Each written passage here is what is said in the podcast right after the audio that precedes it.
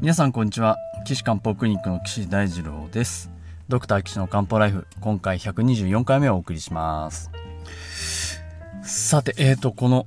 ポッドキャストはですね、えー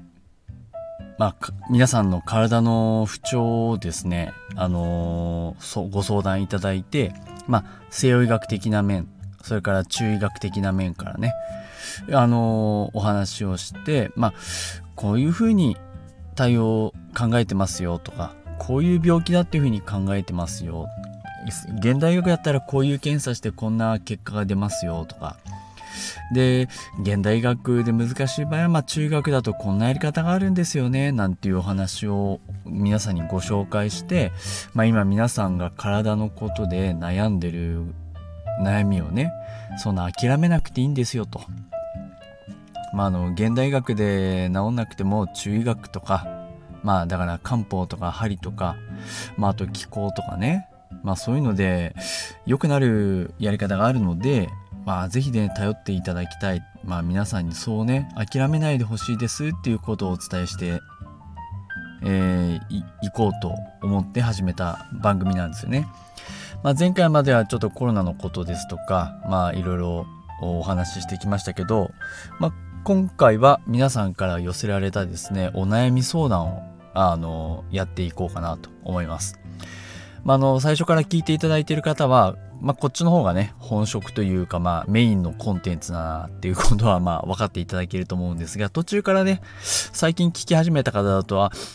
なんかあのー、お悩み相談やってなかったな、えそんなことやるんだってね、思われる方もいるかなと思いますので、まあ、ここでちょっと説明させていただいた次第です。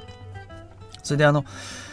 あの、メールでね、お便りが来る、お便りというかお悩みが来るんですけど、それをこう、まあ、お医者さんのですね、まあ、あの、なんていうか、発表形式っていうか、まあ、そういうのがあるんですよ。あの、共通言語とか言い回しとか、まあ、あの、ですので、まあ、そういうのに、まあ、まとめてありますので、それをまず皆さんに紹介したいなと思います。えー、っとですね、77歳の男性です。娘さんがね、あのおじいちゃん心あおじいちゃん心配だからって言うんであの連絡メールくれたんですねえー、主訴あのも悩んでらっしゃるのはおじいちゃんが夜中寝ていると胸をドシンドシンと内側から蹴飛ばされるとおっしゃるそうですあのー、いいですね。こういう、あ、まあ、あの、ご本人にとっては良くないんですけど、まあ、こういうお悩みがね、来るところが、すごい、あの、漢方ライフっぽくていいなって思いますね。どうも、お便りありがとうございます。えっ、ー、と、今までの病気がですね、パーキンソン病があって、軽度認知症があって、あとは脳梗塞の気象があるんですね。で、高血圧、脂質異常症。まあこれ、コレステロール高いとか言われてるんでしょうね。あと、心室性気外収縮、不整脈のうちの一つですけど、ああ、これあれかな。昔からドシンドシンと言われ、言言ってたのが、お医者さんでね、心室性気外収縮って言われてるのかもしれないですね。で、あと、肺結核で、右の肺、あの、上肺葉切除術をしてると。よ、詳しく書いてくれてありがとうございます。であとは経質炎があってそれで下血したことがあるのと左の外耳道炎あ耳ね耳だれが出ちゃってで飲んでるお薬がレミニールセンノシドオルメサルタンアトルバスタチンランソプラゾールビソプロロールフマル酸レボドッパカルビドッパ、えー、酸化マグネシウムプロパフェノンねまあプロパフェノンっていうのはね抗不整脈薬なんでね、まあやっぱり、このドシンドシンっていうのが、ね、昔から先生あったんでしょうね、きっとね。で、このドシンドシンと内側から蹴飛ばされるのが昔からあったんですね。ああ、まあやっぱりそうですね。で、夜中目が覚めちゃうと。で、夢を見ることが多くて、その時はまあ結構大声を上げていると、まあ娘さんが感じてるんですね。でその夢の内容としてはイノシシが飛んできたり包丁で刺されるなどもちょっとこうゾワッとするちょ怖い夢なんですねで、えー、まあそれであれですかねうおーとかって声上げてるかもしれないですねで特にえっと、胸が痛いとか息苦しいとかそういうことはないとおっしゃってるそうです。で、えー、今ある症状としてはですね夜中目が覚めちゃう。で夢をいっぱい見る。で顔の色はすごく悪くてもう真っ白だと。で皮膚がかゆい。で時々ふわふわするようなめまいがある。軽度の頭痛。であと便秘。まあ今さあの酸化マグネシウムとかね飲んでましたもんね。洗脳紙でも飲んでますもんね。うん。で便が硬いと。でおしっこが近くて冷え性でちょっと難聴があると聞き取りにくいだそうです。で食欲がないとかホットフラッシュこうふわっと熱くなるとかあと汗いっぱい出る寝汗をかくとか目の疲れとかむくみとか下痢っていうのはないと。そういうことはそうですね。了解でございます。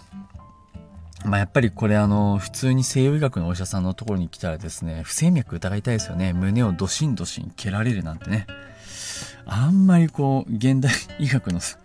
お医者さんとこに来られたらちょっと困っちゃうでしょうね。胸をドシンドシンと内側から蹴飛ばされる。ん？これは精神科じゃないのか？なんつってね。そっちを食っちゃったりしてね。まあそういうのもあるかもしれませんけどやっぱりお医者さんとしては体に何か異常がないかどうかっていうのを検査で確認してからのあのー、紹介したい感じですよね。うん。なんかこの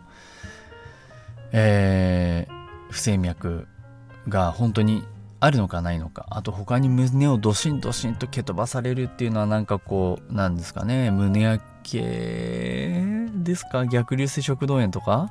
うーんかな。こじつければそういうのもあるかもしれませんけど、まあ、一応消化器胸ってねやっぱ肺と心臓と食道とうんまあその辺がまあ期間ね期間ありますから、まあ、その辺をこう検査したいですよね。でまあやっぱり一番はまあ不整脈だなあの動機っていうのはねあの皆さん動機と不整脈ってちょっと違うんですよ。ご存知ですか？あの不整脈っていうのはあの動機っていうとねみんな不整脈って思ってる方いらっしゃるかと思うんですけどこれ結構違ってて不整脈っていうのはやっぱりその心電図を取ったりあとはあのー、胸の心臓の音を聞いたりあと手首でこう脈を触れてそれがあの実際問題こうバラバラであるとか一定じゃないとかねそういう状態のことを不整脈って言います。だからでも動機っていうのはあくまでもご本人の感じ方なのでそれを感じてるかどうかそれがあの訴えになります。もう訴えが病名みたいな感じになっちゃってますよね。だからあの動機の中でもやっぱりその脈が不正だとかすごく速くなっちゃうとかそういう場合も実際あります。うん。だから動機ですっていう人はどんな感じがするんですかっていうのをいつも聞きますよね。あの脈が速くなるのかバラバラなのかそんなことはないのか正常な脈っていうのは1分間に60回から100回脈を打つっていうふうに定義されてますのでそこで1分間脈をこう測ってもらってですねうん52回とか、うん、88回とかまあそういったのね調べておいてもらえるととってもありがたいので、もし皆さんの中で動機とかドキドキするっていう方がもしいらっしゃるようであれば、ぜひそれをね、1分間この測ってもらって何回かっていうのを測定してください。でお医者さんもそれで判断できますね。それで検査は心電図まあ取るわけなんですけどね、その心電図もまあちょっとくせ者で、その不整脈が出てないと、あのー、判断できないわけですよ。いつもは正常なんだけど、あのー、なんだろうな、いつもは正常なんだけど、その時だけってそのね、あの、不整脈が出た時のを、その、証拠をつかまないとなかなかその不整脈って判断しにくいもんですから、